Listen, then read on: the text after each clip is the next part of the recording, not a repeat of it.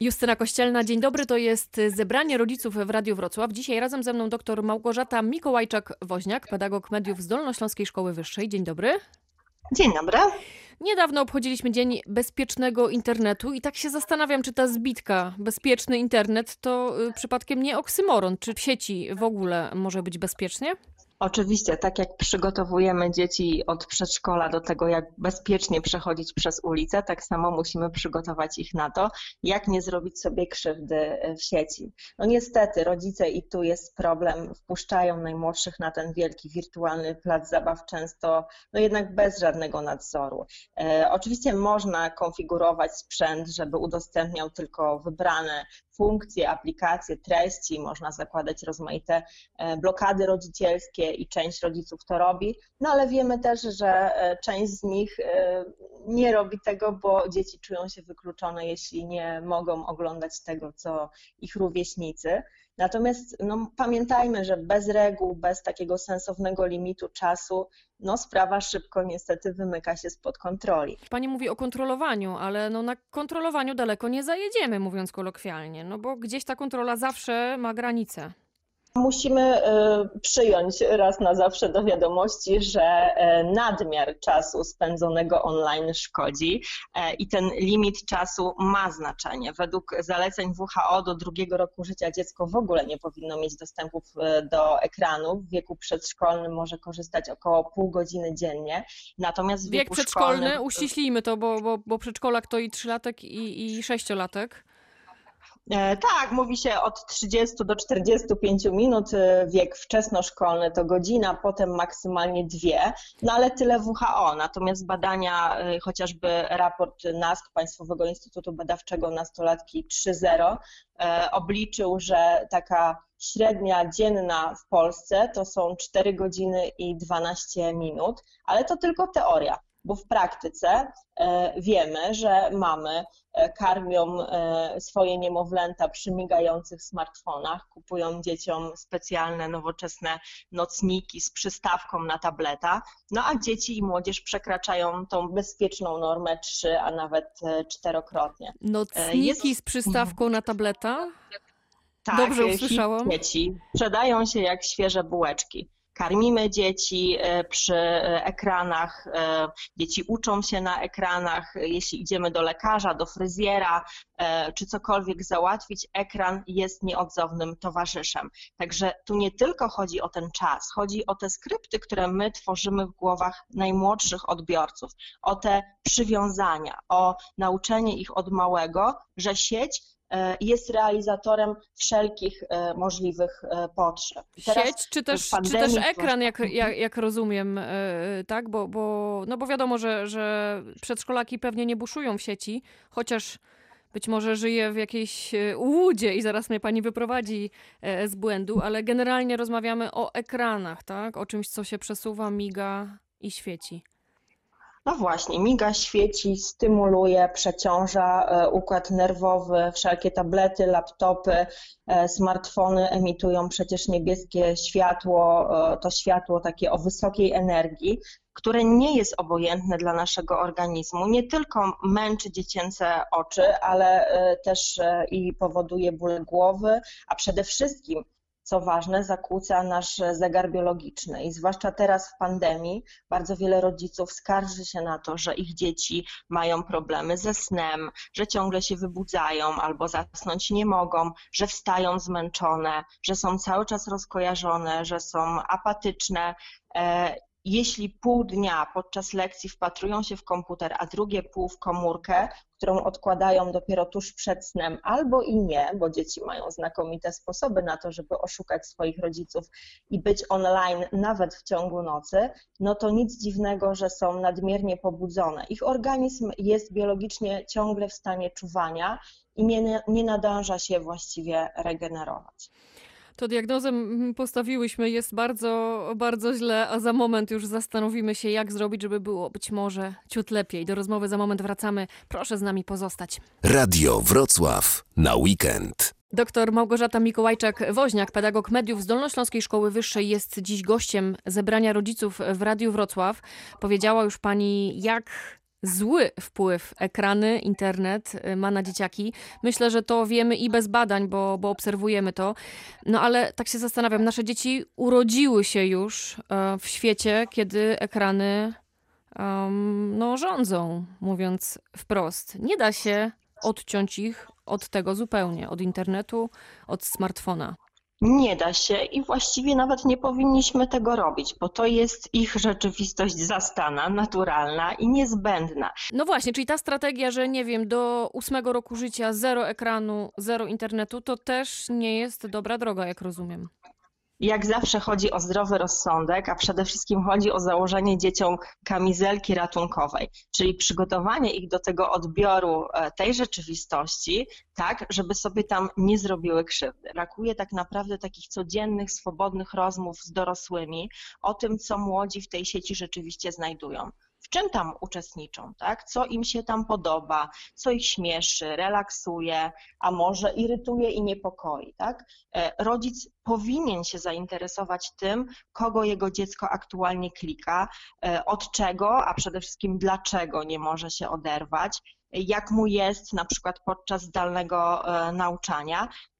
Takie rozmowy rzadko kiedy są niestety w domach inicjowane i niestety właściwie mogę z całą pewnością stwierdzić, że większość rodziców nie ma pojęcia, jakie transmisje na żywo powstają w pokojach dziecięcych, chociaż siedzą za ścianą.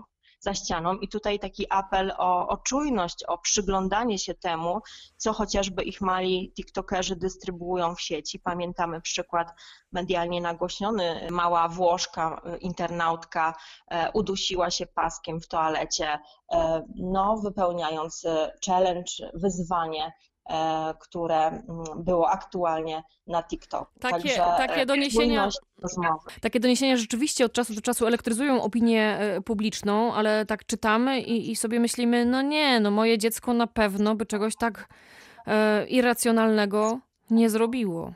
No i to jest właśnie ta ułuda, takie iluzoryczne, życzeniowe myślenie dorosłych, bo my wrzucamy dzieci w ten świat wirtualny bez tej kamizelki czy koła ratunkowego i liczymy, że one tam będą zawsze mądrze wybierały. Natomiast trzeba pamiętać, że rzeczywistość, która ciągle produkuje różne doznania, bodźce, podsuwa różne rzeczy do odkrycia, do obejrzenia, jest taką rzeczywistością, która pokazuje młodym ludziom, że wszystko jest tam możliwe, że nie ma rzeczy nie do pokazania.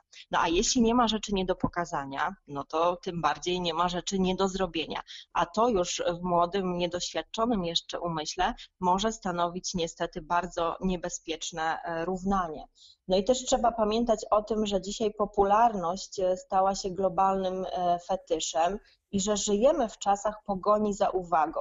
I dzieci przekraczają te granice, bo próbują zrobić wszystko, żeby uczynić swój kanał czy swoją twarz rozpoznawalną. To prowokuje takie zachowania na granicy, nieprzemyślane, bez względu na konsekwencje, bez względu na koszty, no bo pojawia się często ośmieszenie, pojawia się często hejt, którego no, nawet dorośli czasami nie są w stanie udźwignąć, więc wracając do tych rozmów i do takiej edukacyjnej działalności, nie od wielkiej okazji, nie przy okazji jakichś specjalnie zaplanowanych warsztatów, ale podczas Tylko takich codziennych codziennie rozmów trzeba tak, ględzić. Musimy pamiętać o tym, że w ten sposób my uczymy młodych takiej selekcji tych medialnych treści, a przede wszystkim takiego świadomego i krytycznego odbioru, bo tutaj potrzebny jest namysł nad tym, co do mnie jako odbiorcy przez ten ekran dociera. No i tylko wyposażeni w taki filtr możemy gdzieś tam zostać w tej sieci w miarę bezpiecznie. To my na razie przyjmujemy filtr oddech, zapraszamy na krótką przerwę, ale do rozmowy jeszcze za moment wrócimy. Radio Wrocław na weekend. To jest trzecia część zebrania rodziców w Radiu Wrocław. Dzisiaj moim i Państwa gościem jest dr Małgorzata Mikołajczak-Woźniak, pedagog mediów z Dolnośląskiej Szkoły Wyższej. Dzień dobry raz jeszcze. Dzień dobry. Mówiła Pani, żeby właśnie pracować od najmłodszych lat z dziećmi, uczyć je krytycznego myślenia. Jak to najlepiej robić? No to się na pewno dzieje na drodze dialogu, tak? Bo samokontrola to jest rodzaj takiego powściągu, że ja wiem, co mogę, ale też wiem, czego nie warto. Jeżeli dorosły interesuje się tym, co dzieci oglądają, co ich tam absorbuje, tak? A przede wszystkim też, co ważne w tej rozmowie, jakie potrzeby sieć zaspokaja, bo to jest pytanie kluczowe, no bo sieć to rozprężenie, to odskocznia, to wytchnienie, to reset. No właśnie chciałam relaks. powiedzieć, że chyba najczęściej jest to właśnie jakaś, jakiś relaks, jakaś zabawa po prostu. Tak, ale też coś znacznie więcej, afiliacja, czyli powiązania, łączność, kontakt, przynależność, uczestnictwo.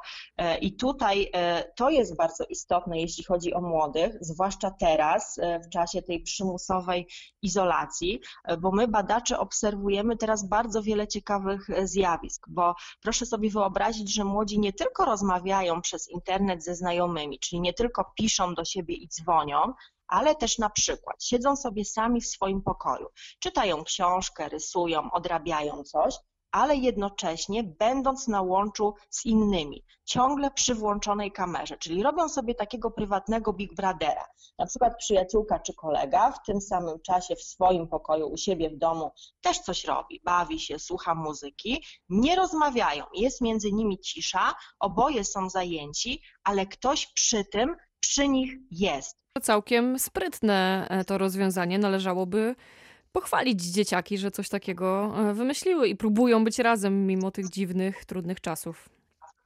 Tak, i, i tutaj to jest na pewno zaleta sieci, bo ona pozwala nam teraz w tych trudnych czasach utrzymać te relacje. To, nad czym my się jako pedagodzy zastanawiamy, to jest jednak to, co będzie potem, tak? Bo właściwie możliwe scenariusze są dwa. Albo stęsknieni za bliskością, wreszcie będziemy zachłannie nadrabiać te zaległości, dzieci wyjdą z sieci, żeby wreszcie cieszyć się tym realnym kontaktem, albo, i to jest niestety scenariusz bardziej prawdopodobny, okaże się, jak wiele trzeba będzie odbudowywać, jak bardzo trzeba się będzie wysilić, żeby na nowo ułożyć te relacje i pokonać ten dystans, który się wytworzy w realu, bo trzeba pamiętać, że oczywiście sieć daje nam namiastkę kontaktu, uwagi, czyjegoś spojrzenia, obecności, natomiast kontakt, który jest wyłącznie zapośredniczony przez ekran, zaburza nasze relacje i zniekształca ten odbiór i siebie i innych, bo my się znieczulamy, my przestajemy reagować na emocje drugiego człowieka, przestajemy je czytać, nie mamy wspólnego kontekstu, nie uczestniczymy w czymś razem naprawdę i mamy problem ze zrozumieniem, nie wiem, własnego nastroju czy uczuć, także myślę, że czeka nas potem na pewno spora lekcja do, do odrobienia. Nas dorosłych też, jak słyszymy w tle yy, dźwięczy popularny komunikator, yy, my też dorośli wpadliśmy w te sidła sieci, to trzeba sobie jasno powiedzieć. Kończąc, to cóż, no to realnie trzymamy kciuki za, za przygody wirtualne i za wyjście może z tego wirtualnego świata. Jasne, chodzi o to, żeby panować nad tym, a przede wszystkim, żeby mieć atrakcyjną dla siebie alternatywę i z tego prawdziwego życia ciągle czerpać przyjemność i żeby jak najczęściej i najlepiej razem umieć wylogować się do życia. Powiedziała doktor Małgorzata Mikołajczak-Woźniak, pedagog mediów z Dolnośląskiej Szkoły Wyższej. Bardzo dziękuję za to spotkanie. Dziękuję. Pytała Justyna Kościelna. Bardzo Państwu dziękuję. Do usłyszenia.